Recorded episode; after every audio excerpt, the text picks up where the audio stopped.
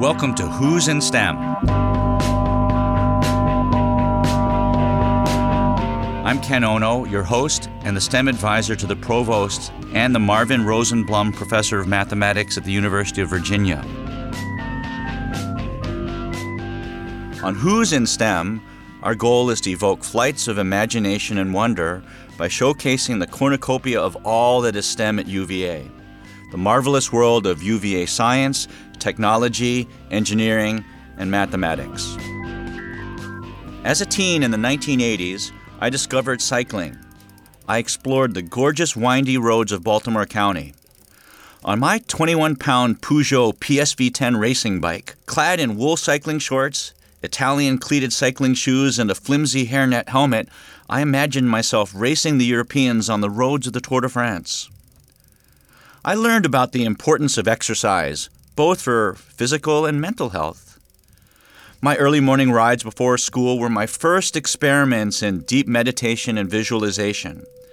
And I learned that I'm at my best in a trance like state, enjoying a union of body, mind, and soul.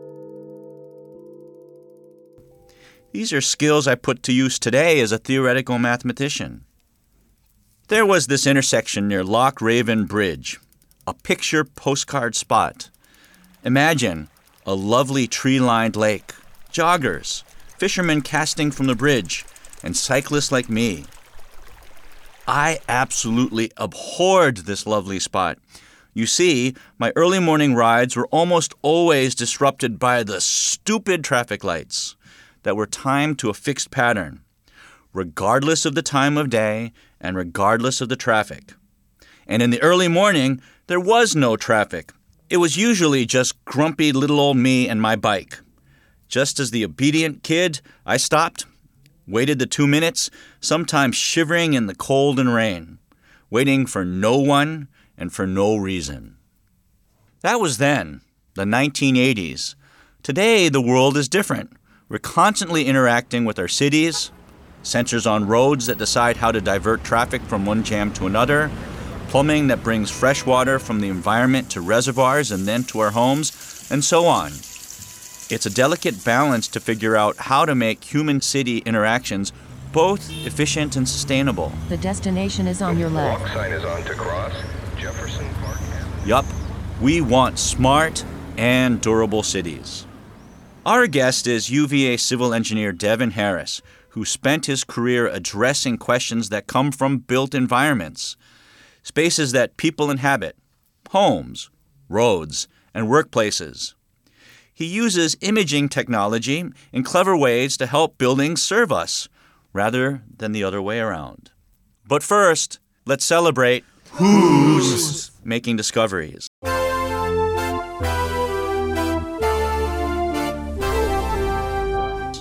UVA physicists, in collaboration with Fermilab and the U.S. Department of Energy, are making their final touches on the cosmic ray veto detector to better understand the particle physics that makes our universe. This detector hopes to observe subatomic particles known as muons decay into electrons. UVA chemistry PhD students Rachelle Turiello and Renna Nouwairi are using application driven chemistry to expedite DNA profiling. And they've completed a working prototype. Potential applications include early cancer detection and crime scene investigation.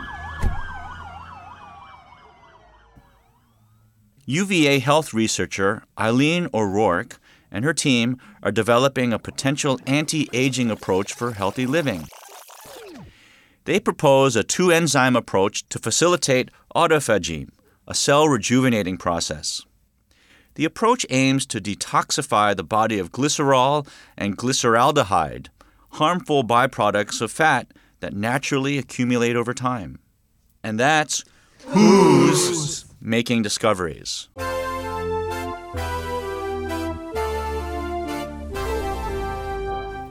Today, we're talking about engineering smart cities. Professor Devin Harris, the chair of the Department of Engineering Systems and the Environment, works to detect the impact of urban structures on our daily lives. He is also the director of the Center for Transportation Studies, where he supports outreach and education programs in the broader Virginia transportation community. Thank you, Professor Harris, for joining us today. Thank you. I'm glad to be here. Many of us commute to and from work and school each day, and we are acutely aware of traffic patterns, for better and actually often for worse. How can engineering improve our lives? Yeah, interesting enough, when I listened to your story at the beginning about how infrastructure impacted your commute on your bike, it actually goes into what infrastructure is supposed to do. And it's really supposed to serve the needs of the community and the public for good. Where were you in the 1980s, Devin? I, I, think it's the same challenge as it was in the 80s. So, what kinds of questions drive your work today? I think the way I would look at my work today is we're looking at designing solutions, engineered systems for a future that's unknown and uncertain. But at the same time, we're ultimately trying to bring our existing infrastructure systems into the fold and prepare them for what that future may look like. A lot of this work really centers on how do we keep and create an agile infrastructure? How do we build it and preserve it for a long service life? So, give us an example of how your work have made cities smarter. Yeah, I think the approach that we take in my group centers on sensing. Uh, we do a lot of work on sensing of the built environment, and we don't sense for the sake of sensing. We actually sense to understand condition state, we sense to understand performance, and prognose scenarios of what might happen under different environmental conditions or different loading scenarios. So, really, what we're looking at is understanding how a structure is maybe performing today and how it might perform into the future. So, what kinds of things do you sense? Yeah, so it, it depends on the, the, structural system that we're, we're looking at or the infrastructure system. For the work that I do mostly, it's things like mechanics. So we're understanding deflections and rotations and accelerations, things that sort of describe the physical response of a structure to the operational environment. Those are typical, but we do also sense things like temperature because if you look at a lot of our structures, they're actually subjected to the environment and they move in response to that environmental loading. So temperature is a common type of sense mm, as well. I see. I'd love to see the sensor data of like JPJ during a UVA basketball game. That'd be fascinating to study. Yeah, it'd probably be a combination of excitation, so acceleration. You know, you think of the students jumping, you think of the UVA chant. Those are prime examples of things that would be measured. I wonder if your sensor could actually predict the score without keeping track of the score. So, I've read a little bit about your story. You've been profiled by the university a number of times, and I want to talk about that. So, first as a kid and then as an adult, I understand that you bounced around a lot. Tell us about your path, and in particular, how has your history of experiencing many different places, how has that inspired your work in engineering? Yeah, yeah. I've lived all over the place. I was born in Philadelphia, and we moved to California when I was really young. And I spent most of my youth actually in the Caribbean. Most of it was in Puerto Rico, and then there was a period of time where we lived in Jamaica and Barbados, and I, I went to boarding school during that time. And that was all during the time frame of high school. So, based on your many experiences, beginning with your time, brief time in Philadelphia, and then your time in the Caribbean, how do your life experiences frame the questions that drive you as an engineer? Yeah, I think I've actually reflected on that question more recently than I did earlier. And uh, you know, the answer that I that I'm also most usually settling on is that when we look at most of the places I've, I've lived in, they're often resource constrained, meaning they're space constrained, and we have to maintain what we already have well because we're not easily able to build new things, right? If you think of like an island like Puerto Rico, it's an island. It's really difficult to get resources in and off the island, and that's a common challenge. So I, I when I look at what I do now, which is really focused on existing infrastructure systems, I think that actually has a very very strong influence on the path that I've taken over time. You know, I grew up scuba diving. I've never figured out how to inspect structures as a, as a diver, but it'd be a, it'd be an amazing opportunity to do something like that. Oh. We should talk about that. I like scuba diving myself. So, getting back to the smart cities, the cities that you work on are clearly cities that already exist. So, we're really not able to implement the theoretical perfect smart city because we can't build cities from scratch. So, how do you, in your work, go about overcoming these obstacles? How do you modify your plans to fit existing cities? That is a, ultimately a very, very large challenge. Uh, as you mentioned, most of our cities are already built. We do build new assets within a- an existing city pretty regularly. So when you say incorporating new assets into a city, what are we talking about? Are we talking about a new subway line or give us examples of Yeah, so maybe one of the most like common examples of something that would fall into a smart city would be like a new building. Um, and so we, we build new buildings on a regular basis. Sometimes we tear ones down, and sometimes we retrofit existing structures. But a new building is something that is going to be energy intensive. It's one of the major contributors to energy use in an urban city or even a rural community. So we would likely want to utilize things like sensing and data to actually inform how that building is operated. That things like energy efficiency, occupancy detection, emergency response, disaster resilience, things like that is how we sort of try to equip our existing infrastructure or new infrastructure properly. So, a new building, if you were to design a new building, say the Manning Institute for Biotechnology, which we'll be building at the Fontaine campus shortly, what would be your dream for the smartest lab building that we could build here at UVA? I would say that it's going to be obviously fit for the purpose that it was intended. I assume it's going to be a, a research space, a research facility. So, obviously, proper labs equipped with safety precautions, so things like fume hoods and wet labs and things like that.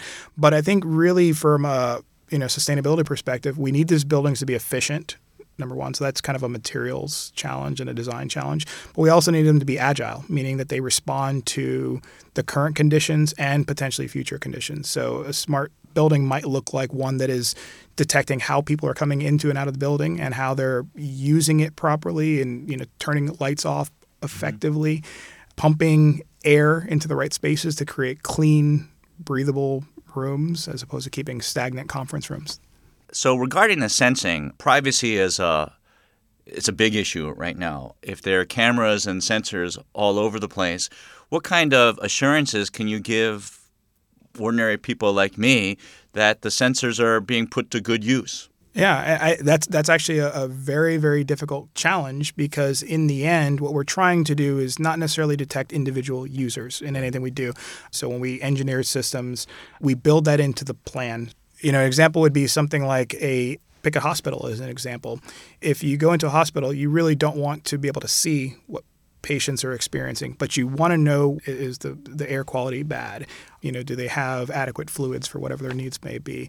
So I think you have to build these protocols into or are the your contagions smart- floating in the yeah, yeah right. Those those are those are scenarios, and that's a little bit outside of my space. But you know, those are examples of how you might design something you know fit for the purpose that it's intended, which is to serve the person who's in that space. So turning to examples of existing cities, we have to talk about Charlottesville, our hometown, a town built around a great university. In what ways can your work make Charlottesville smarter? I think the way I would say that our work holistically is going to make Charlottesville smarter is actually leveraging the collective intelligence of the whole community. So it, it is going to be an engineering challenge, but it's also a community challenge. Some examples of how Charlottesville is already smart. We look at the examples of the bus systems that exist here in Charlottesville. You know, historically, we would look at a bus system that would show up at a certain time, and you get on the bus and you get off at a certain time, and you hope it's on time. Now we actually have monitoring of the buses that allow us to know where they are at a given time. We also have access to things like how many people are on the bus at a given time. So it kind of gives us information on usage. Amazing. I remember when I used to take the bus when I was in college, the idea that you could have any clue as to where the next bus would be, that would have been mind blowing to me. So, yeah, thank you for helping us make our cities smarter. So, now turning to your work as an engineer here at UVA. You're a member of UVA's Link Lab, and I've heard so much about this lab. And correct me if I'm wrong, but I believe that the idea is to bring together diverse engineers, engineers with expertise that run the gamut, with the idea of investigating and improving issues that are at the intersection of technology with physical space. Tell us about the lab.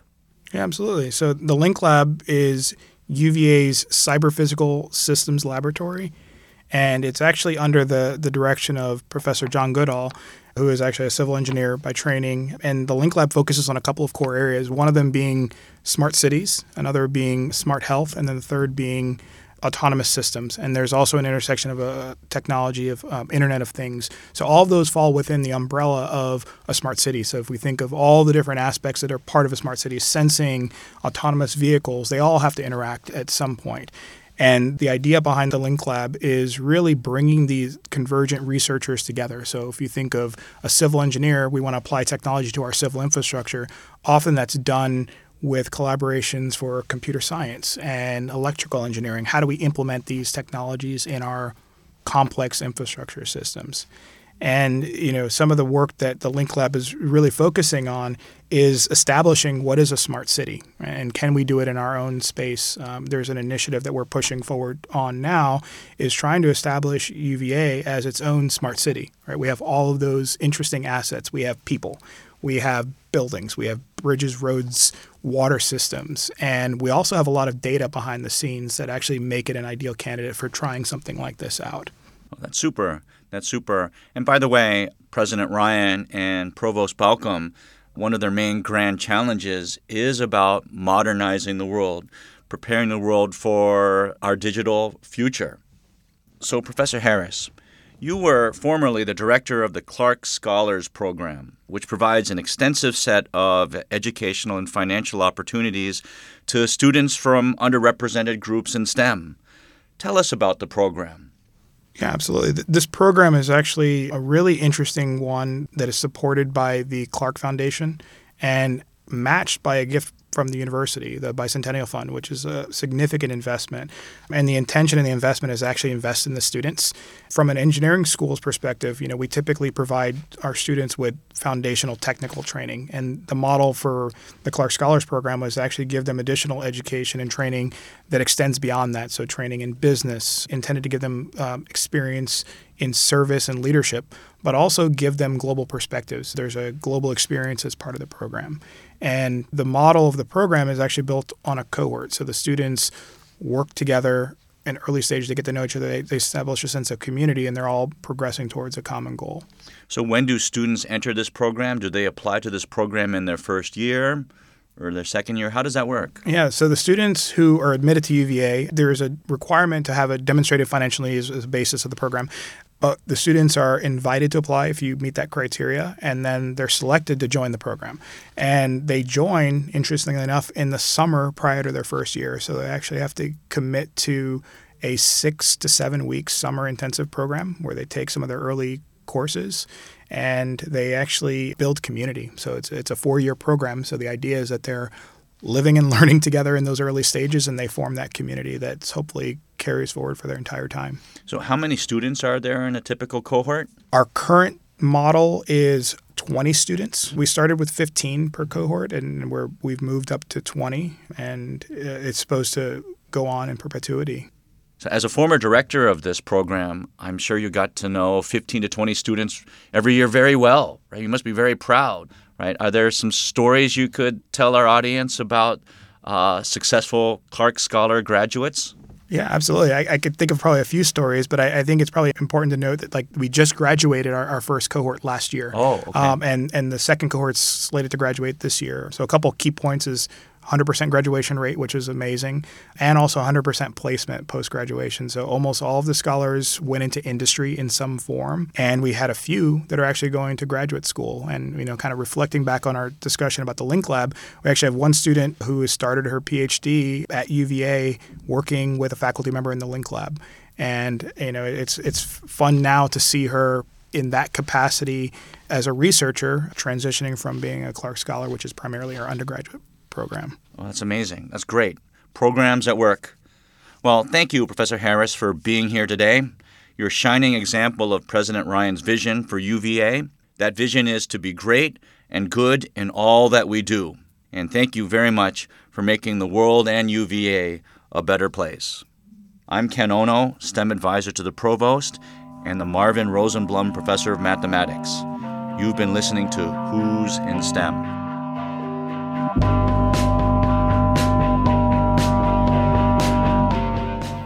Who's in STEM is a production of WTJU 91.1 FM and the Office of the Provost at the University of Virginia. Who's in STEM is produced by Katherine Kosseboom, Ria Verma, Mary Garner McGee, and Katherine Hanson. Our music is composed and performed by Robert Schneider and John Ferguson of Apples in Stereo. Listen and subscribe to Who's in STEM on Apple Podcasts, Spotify, or wherever you get your podcasts. We'll be back soon with another conversation about scientific and technological innovation at the university.